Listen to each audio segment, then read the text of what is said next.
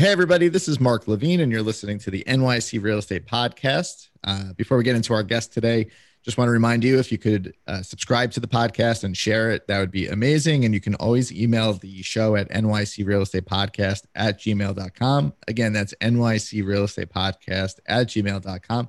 This is episode 34.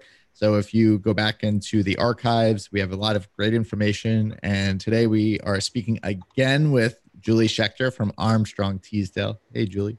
Hey. So you've been on Thanks like three. Me. Yeah, my pleasure. You've been on like three times during this COVID experience. So I, I always like talking to you, and I feel like those are our highest rated podcasts when you come on. Well, so that must be because of me. Of naturally. course. it's our it's our natural you know give and take on the the real estate laws slash real estate issues that are happening in your that must be it so uh your you want to give your background Sure. Hi, everybody. Uh, thanks for listening. My name is Julie Schechter. I'm an attorney in the New York office of Armstrong Teasdale. We're a national law firm, um, but the New York office is uh, majority real estate, and I'm part of the co op and condo practice. We represent over 450 co op and condo boards in the New York metropolitan area. Um, and I work with Mark all the time. We share buildings. He does the management, I do the legal, and we make a great team. So thanks again for having me. No problem. So today we wanted to talk about just something that happens in a lot of buildings, and it's when somebody passes away, and it could be either a unit owner or it could be a shareholder. I guess we could also get into the rental side of it too after, and that kind of goes hand in hand a little bit with the co-op stuff. But what happens what's the ability of the person that's either living in the apartment to stay there what happens if there's somebody that dies without a will they die intestate what happens when they die with a will testate and what's the mechanisms in place for the co-op and or the condo to either allow somebody to transfer in uh, as a shareholder unit owner? I think it's probably a little bit easier on the condo side. The co-op yeah, probably definitely. a little bit more complex um, but we were we I just wanted to since this is a topic that comes up every so often with us. I mean, as people pass away, it's unfortunate, but there are steps that we have to watch for and uh, allow or not allow people into the building that may have received it through the will, may have inherited it, but may not actually be eligible to live in the building for different reasons. So, why don't we start talking about that off the bat? Okay, well, um, a big issue when somebody dies is to, in a co op, is to look at how the shares are held. So, shares can be held one of three ways. They can be held as joint tenants, as tenants by the entirety, which means between husband and wife, or as tenants in common. Um, if there's nothing written on the stock certificate, it just has two or more people's names, then tenancy uh, tenancy in common is assumed unless they were married. So um, on January 1, 1996, which is a very important date, um, after that date, if a husband and wife bought shares together, but they didn't list how they wanted the shares to be held, so they didn't say tenants by the entirety, it just said their names, the tenancy by the entirety was presumed. And the reason a tenancy by the entirety or joint tenants or um, tenants in common is important is because of what happens upon death. So there's something called a right of survivorship, which means that when one person dies, the ba- you know their portion or their ownership interest in the shares and the lease of the co- uh, of the corporation automatically go to the other person just upon their death it's automatic um, and so therefore it's common for husband and wife to own tenants at, you know, own shares either as joint tenants or tenants by the entirety, both of which carry a right of survivorship. The other type of ownership is tenants in common, which if that means that if one of the people who is on the stock certificate were to die, the shares, their ownership interest in the shares does not automatically vest in the other shareholders. You actually have to probate their estate. And there's a series of steps that you have to comply with in all of our co-ops. I know Mark's transfer department handles things similarly um, that we need to see before we can transfer the shares. So I'll run down a quick list of the things that we like to see. Um, and then I'll bump it back over to you, Mark. So obviously a death certificate. Um, we want to make sure that the person that you're claiming died actually died. And so it's important to submit that. Um, now, the next step is letters testamentary or letters of administration. And what this means is a court will appoint somebody, either there will be somebody in a will or in a trust who will be appointed to handle the estate. Or in the case that there's no one, a court can appoint somebody who will handle the estate.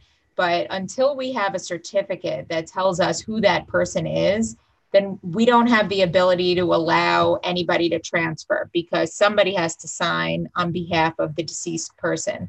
So it's very important to get a certificate of administration or a, uh, or letters testamentary or letters of administration.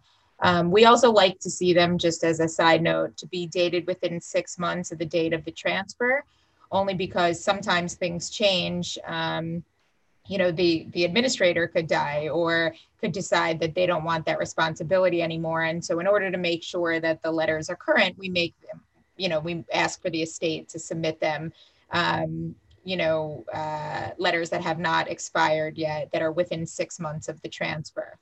Um, another thing is transfer taxes. So um, there are trans uh, sorry, uh, rather, estate taxes. Estate taxes are applied by the city, uh, by New York State, and by the federal government. So if you have, um, I think it's 5.8 um, is the threshold in New York State. So if your estate is over that, um, it's subject to a New York State estate tax, and it's 11.4 uh, million if, uh, for the federal estate tax. So what this means is if your if the deceased person's estate including all of their properties and everything exceeds that amount then they have to pay an, an estate tax. Um, and from the co-op's perspective we like to see um, a form that says the estate taxes have been paid. Uh, we require it before we'll transfer. So 11.4 is a very big threshold. That's the federal amount and so, uh, you know, in the past couple of years, the amount has increased significantly. It didn't always used to be that high. So, whereas we used to always ask the deceased um, person's estate to present evidence that the federal estate taxes have been paid, um, we're easing up on that requirement, especially if it's, um, you know, a middle income building um, somewhere where it would be unlikely to, for someone to have an estate of 11.4 million.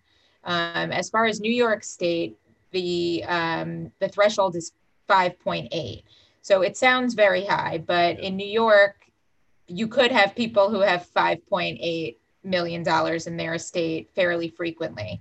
And so, as a general rule, we always require um, a certificate from the state of New York. It's called an ET 117 form and we require the estate to submit that to demonstrate that either there are no New York State estate taxes due, or if there were taxes due, that they've been paid. And we don't allow the transfers to happen until we have that certificate. And if they're transferring to a buyer, the buyer is going to want to see that also because they're going to want to make sure that everything was paid off and cleared before they take ownership. They're so, not going to be responsible for anything. Right. That, that they're not going to be responsible for anything also. So if you're representing a purchaser, if you are a purchaser, yeah. um, if you're the seller's attorney on behalf of the estate, you want to make sure um, that you have this ET 117 form just to demonstrate that all of the New York State estate taxes have been paid. So before uh, before that magic date of January 1st, 96, right? That was when married couples started, even if they were, you said, weren't listed on the stock certificate of uh, tenants by the entirety, right? Well, and so now, if they, if, so if the stock certificate is blank, a tenancy yeah. in common is assumed. So that means no right of survivorship. Um, but because um, it, most husbands and wives, or I guess now men can marry men, so husbands and husbands, wives and wives, yeah. as long as you're married, spouses is the more appropriate thing that right. we should say. Married couples. Um, it's assumed that married couples want it if one of them dies for the balance of their estate to go to the other. And right. so in 1996, New York State government decided that even if it's silent instead of uh, you know in case nothing's written it just says your names and it doesn't say how the um, ownership is held um, instead of presuming that it's a tenancy in common with no right of survivorship if you're married at the time of the purchase and it's after 1996 we're going to assume that it was a tenancy by the entirety and there is a right of survivorship. So walk me back a few years if we have somebody that let's say purchased in 1984 1992 1995 anything right. before then if they haven't had that noted let's say in a co-op on the on the stock certificate noting that they are owning in let's say the tenant by the entirety and one of those parties dies they're deceased. Yeah that's an now excellent it, question mark. And believe it or not this issue comes up all the time. It comes up monthly for us. Um, basically, the answer is if the if it just says two names on the stock certificate and it's silent about how the shares are held, even if they're husband and wife, if they purchased before 1996, like in 1984, then it's a tenancy in common and there's no right of survivorship, which means that if the husband dies, it won't automatically his ownership interest will not automatically go to the wife and they'll have to probate the estate and present a lot of the documents that we were discussing before. So let me ask you a question people me... who are listening who are thinking about buying property be sure when you do it and this goes for a deed in a condominium or a proprietary lease make sure that you're the way you want to take the shares, your ownership is noted um, either on your deed or on your stock certificate so that there's no confusion upon your death what was intended. Let me ask you a question. So, in a co op, when there's a mortgage, the bank holds the stock as collateral. So, right. let's take the bank out because now that's another layer of getting an approval to change. If I hold the stock and I don't have a mortgage and I've I own it out. I own the shares outright. I'm not collateralized, collateralized with a bank uh, for that. If I did, if let's say I purchased in 1985 and I haven't gotten that, you know, uh, tenants by the entirety, and I'm married, I have a spouse. What are the steps that I would take as a shareholder to have the board allow me to update the stock certificate to show tenants by the entirety since I have to mark it out since the purchase was prior to 1996. Is that something that I would need board approval on? Or is, you know, I hold the original stock, but also the co op holds a copy of it so we could see well, the change. You bring up another interesting point, which is don't take out a pen and write tenancy by the entirety on your original stock certificate because yep. that plan doesn't work. the co op also holds a copy of your stock certificate and they will know when you do that. So, yes. Um, if you want to switch the way your ownership is held, if you got married after you purchased or something like that, you should contact the transfer agent at your management company or at your law firm. Um, and they can go over the steps for how to complete the transfer. Usually, um, uh, board approval isn't usually required for something like that in the sense that the board um, there's usually a provision in the proprietary lease that says the board can't unreasonably or that they just don't have the right to withhold consent if you're transferring among spouses. So if you're already married and you want your wife or your husband to be on the stock certificate with you, typically you don't need the board's consent for that. But again, you always want to check the proprietary lease because sometimes you do. I've seen yeah. stranger things. But yeah, that's a really good point. Don't take out a pen and try to do it yourself and think that yeah. nobody's going to notice because we notice. and it happens all the time. And it's it's I'm then sure. they act surprised. You know, now that they now that they've come up with this scheme, then when you say to them, "Well, we have different ownership listed," then they have to act until they admit the wrongdoing. So it's kind yeah. of entertaining, but and it's an easy thing to put because I've sat in numerous closings where at the closing, they the lawyer for the purchaser just says, "Can you put the code on the stock certificate right. the co-op for this case?" You know, on the back of the stock, there's all these codes for different um, ownership types, and they always just ask us if it's that situation to put it on.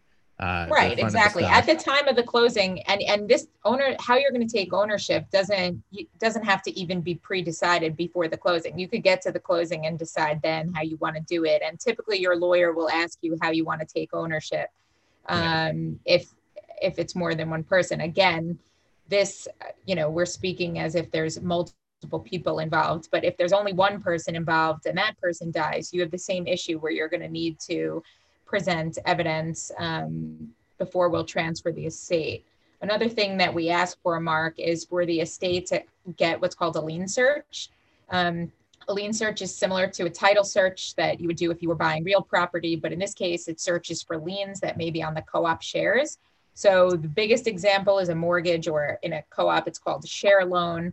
Um, but the bank will, in exchange for giving you the money, they put a lien on your uh, apartment so that everybody, well, it's not exactly a lien, but they let everybody know that there's a mortgage out there. Um, there's also mechanics liens that could happen if you had work done in your apartment and you yep. stiffed the um, contractor. The contractor could put a mechanics lien. That's actually a good point. Uh, even just veering off this topic, whenever we have an alteration agreement or a decoration agreement in any of our buildings, we also include a waiver um, of a, a, a waiver of lien. So every progress payment right. that they make to that they're supposed to do this. Every progress payment that a shareholder or unit owner makes they have the contractor sign that they've received this amount and they basically release the uh, shareholder of a lien of that amount because at the end of the day if they go after the shareholder there's a very good possibility in a co-op especially that they're going to go after the building as well and it may sit and that could negatively affect people that purchase in the building and also if you do a refinance. Right. Um, so we're on top of That's that. so another question that i have is if we're um, if we're in the space where let's say some okay so we've already established that a lot of proprietary leases cover the spouse to spouse transfer. Now we get into a situation where both parents have died they've left the apartment to a child. Um, let's say an estate is established and they are running through the process just because they are the child of the shareholders who have who are now deceased they don't necessarily they could be transferred the asset of the shares but that doesn't necessarily give them the right to occupy correct? That's absolutely right. Um, so there you know often we find families that are confused about that. Um, you know they'll say oh well my mom owned this apartment so therefore i have a right to live there. And that's not actually true.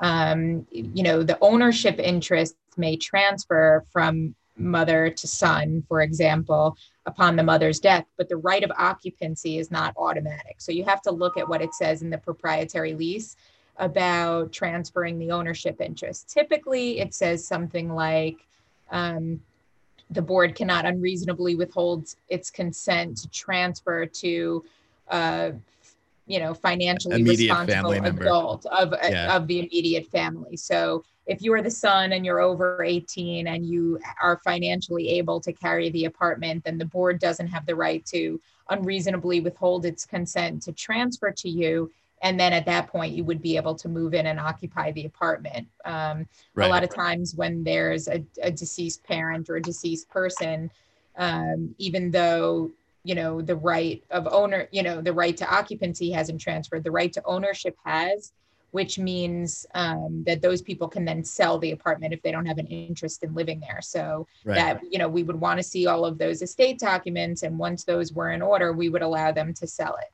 You bring up a good point uh, financially uh, financial wherewithal to assume the apartment its debt which would be the maintenance and the mortgage if any so we always caution our clients that if you are looking at a transfer application, you still have to abide by the discrimination laws that are federal and city and state. So that a great point. Yeah, we're really only looking at them from a financial point of view. We really can't look at anything else. You, there, we're not going to go through the different classes of discrimination, but there are multiple avenues for somebody to say, "I was discriminated against," and then sue the building and then get into the building. So yeah, that's absolutely that's absolutely right, Mark. The threshold for rejecting somebody in that situation is very very low, and so boards have to be careful.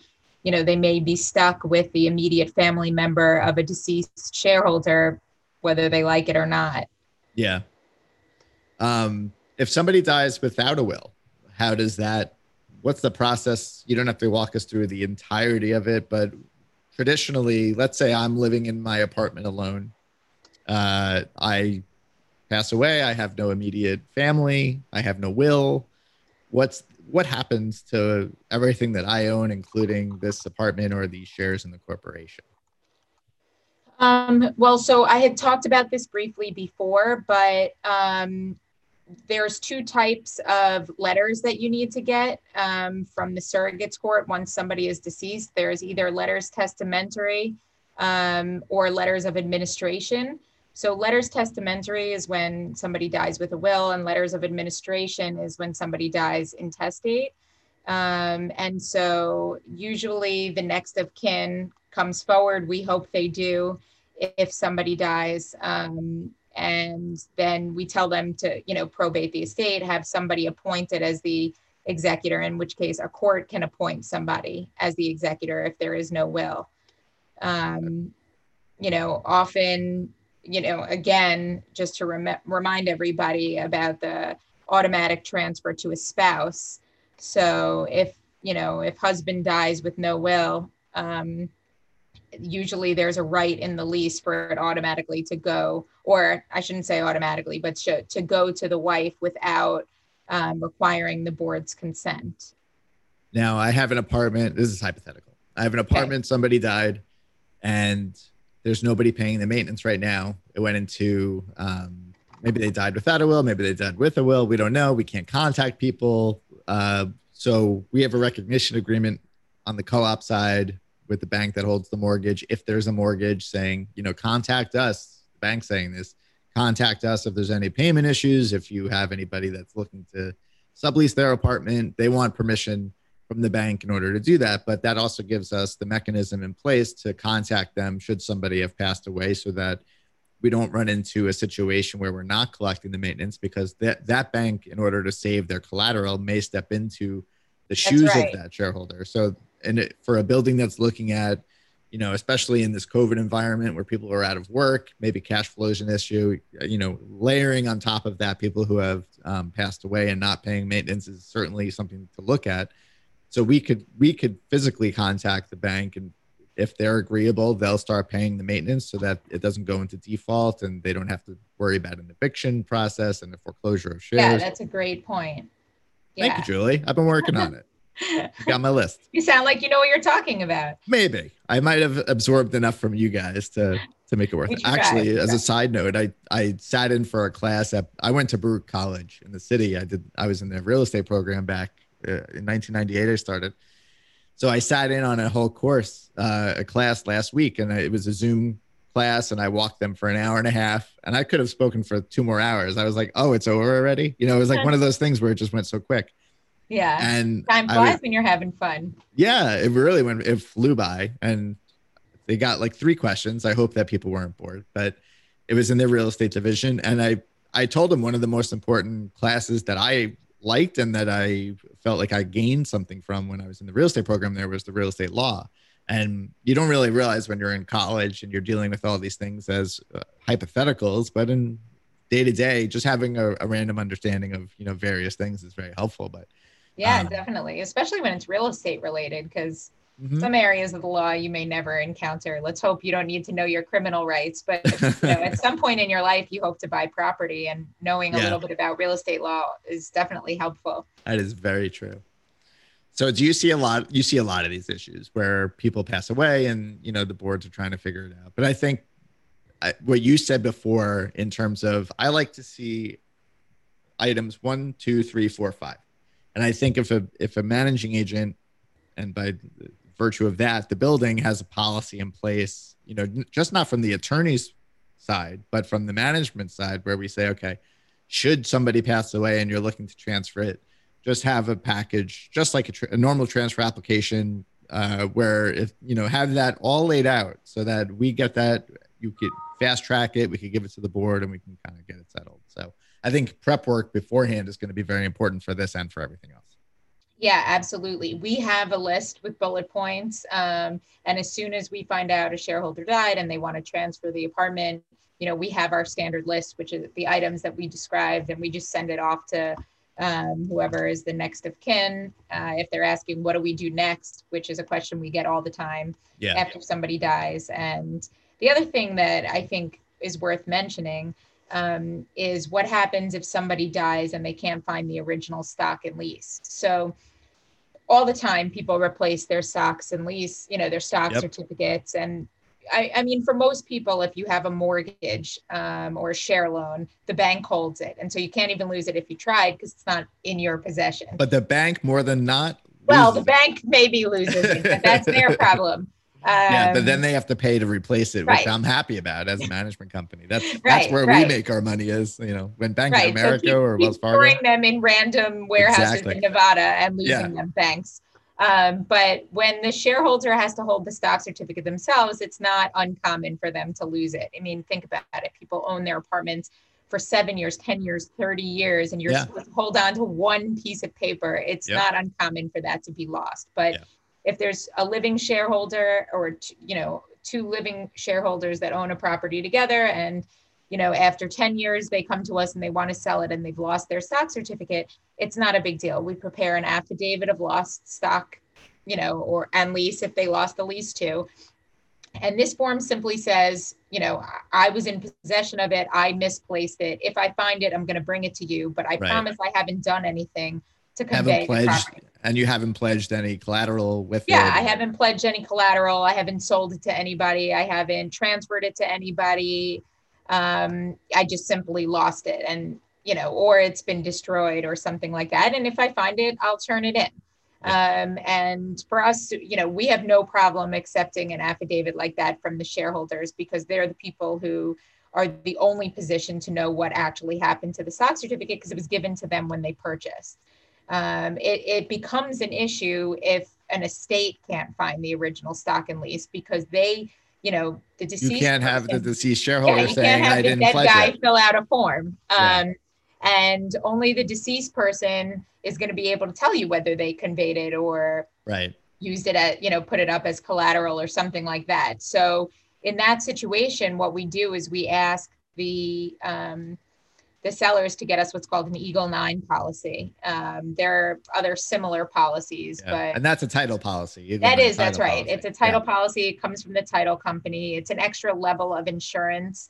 Um, there are some buildings that I have, not even just for deceased, but we've gotten the opinion that if anybody loses a stock certificate that we should it's probably good practice to have it because you know what? know. that is a good practice because it gives an extra level of insurance to the co-op. Um, and uh, speaking of which when you get one of those the co-op usually asks for what's called a co-op endorsement um, which is just an extra page that they tack on to the end of the policy but it costs you a little bit extra. But yeah mark that probably is the best practice. The only issue is that eagle nines can be expensive so this we is, often yeah. get a lot of pushback from people who say, "Listen, I just lost my yeah. stock certificate. You're going to make me spend a thousand dollars to get a policy." I get the same reaction on a three hundred dollar reproduction fee. So I can well, imagine.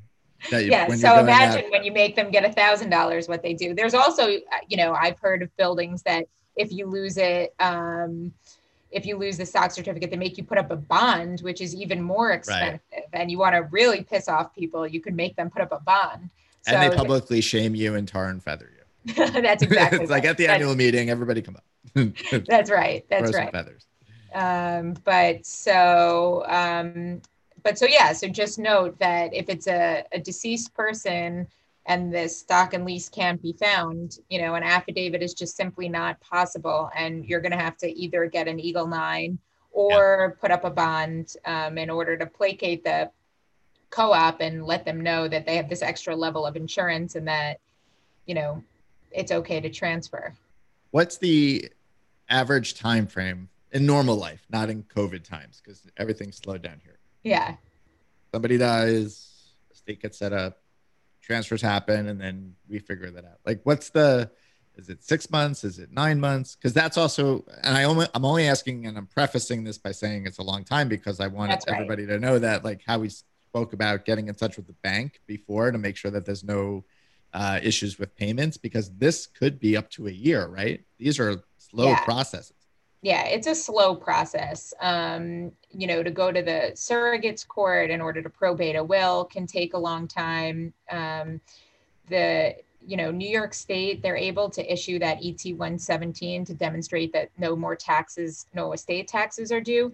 They're getting better. They're not too terribly slow. It could still take two, three months, but the federal, um, you know, if you're near that $11.4 million threshold and the co op wants to see either that you've paid your federal estate taxes or that none are due, the IRS could take eight months to get you that form, and the co-op won't transfer. You know, typically won't transfer without it. So it depends how backed up the surrogates courts are. It depends how backed up New York State and and the IRS are. But you bring up a good point that nobody should think that this happened. You know that you could get all the paperwork together in a week. Um, and so I caution people because we have this all the time where um, executors of an estate will enter into a contract of sale and then say, okay, we'll get the estate documents together now that we're in contract. Yeah. Except once you're in contract, it's people want to close in 60 days, and it's Yeah. definitely going to take you longer than 60 days to get all of these documents. So you bring up a good point, Mark. You definitely want to start ahead of time um, because it could take it could take a while before you're able to transfer. Now I'm in a rental building, right? And I have a lease, and I. Uh, it was a bad shower. I fell. I hit my head. It's my biggest fear, by the way, is Flipping in the shower? Always. Just anything. I'm always like, this is personal, right? So ever since I was a teenager living in the city by myself, Yeah. I'm always freaked out when I'm by myself of being by myself and like something happening to me and nobody knowing about it for like a month. But let's say, Yeah. let's take my personal neuroses out of this whole equation. So I'm I, I'm in a rental building. I have a lease. I live alone. I pass away. That's a much easier. Uh, I'm assuming a much easier transaction for the landlord. My family comes once they find me a month later, picks out my stuff, and vacates the apartment. What what does it look like from a rental perspective when that happens? What what I happens mean, to the lease traditionally? So typically, a landlord should ask whoever comes to the apartment if they have um, letters testamentary or who the you know executor is, and not just let whoever shows up come in because maybe you know the person who died hates their sister, has not spoken to her in 30 years, and then the sister comes up out of the woodwork once she hears about the death to steal artwork or Yeah. you know take jewelry that she's not really entitled to so a good landlord would ask to see documentation of who um, is handling the estate whether they do or not is another question. Uh, they let you in clear things out. Typically um, you, you would remain on the hook so long you know the estate would remain on the hook so long as there's property in there. Um, but you know most landlords will once you clear out the property the lease will be over and they'll lease it to somebody else and move on. Usually it's just much easier process that way. Wow, we covered a lot today. Covered that a was lot actually that was a really good conversation. I I feel like I learned something every time I speak to people like you who are smart and know their stuff. I always feel like I just absorb it. So I appreciate it. well thank you for putting me into the category of people who are smart and know Oh, their stuff Fishing for compliments. well thank you for having me it is always a pleasure to be with you who is also knowledgeable about all Thank things you. co-ops and condos I try. Oh, we're doing a class on So this is Yes. gonna. I'll put this out today. Today is let's November tell people 12th. can you put a put some text at the bottom of the screen are you that? I'm not going to get that fancy today. I'm literally just uploading it, but I will put it in the description and I'll say, you know, we're doing a class together. I think it's a Zoom class also this year. is a Zoom class. We usually do it in person. If you can't get enough of me and Mark and you want to Yeah. devote your Sunday to you to hearing more of the shtick. speak yeah, some more, the CNYC you are show. in luck. So if you go to cnyc.com, right? cnyc.com, Yep. uh, the housing conference, it's November 15th on Sunday. That's the You and- Council of New York Cooperatives. Yep. And we're doing a class on resident communication. Uh, you joined us for the first time last year and we had a fun time. I And, did. we had a um, fun time. Yeah, you It was- replaced a, an attorney who had done it for a long time before, and Lloyd Crine, who does it with us. He's the Yeah, guy Lloyd that is started great. it. He's a webmaster and Yeah. talks about all the new cool techie things that you could do. So if you're still listening at this moment in the podcast and you have nothing to do on a Sunday, you can join us at the CNYC Housing Conference. So how? What's your phone number and what's your email? And I'm also going to put it in uh, as well to the comments of the video and also or the description of the video and also to the description of the podcast. Okay, so if you want to reach me with any legal questions or for representation, my phone number is 212 209 4400. So it's 212 209 4400. And my email address is J as in Julie Schechter, which is S C H E C H T E R at A T L L P.com. So it's J Schechter at A T L L P.com. All right. Well, awesome. We will do this again. Absolutely. We'll find some good topics, and Maybe I appreciate. if there's no more pandemic, we can actually do it in person. Ah, Wouldn't that be nice? So nice. I know. All right. Well, thanks, and we'll see you next time. I look forward to it. Thanks, Mar. Bye bye. Bye.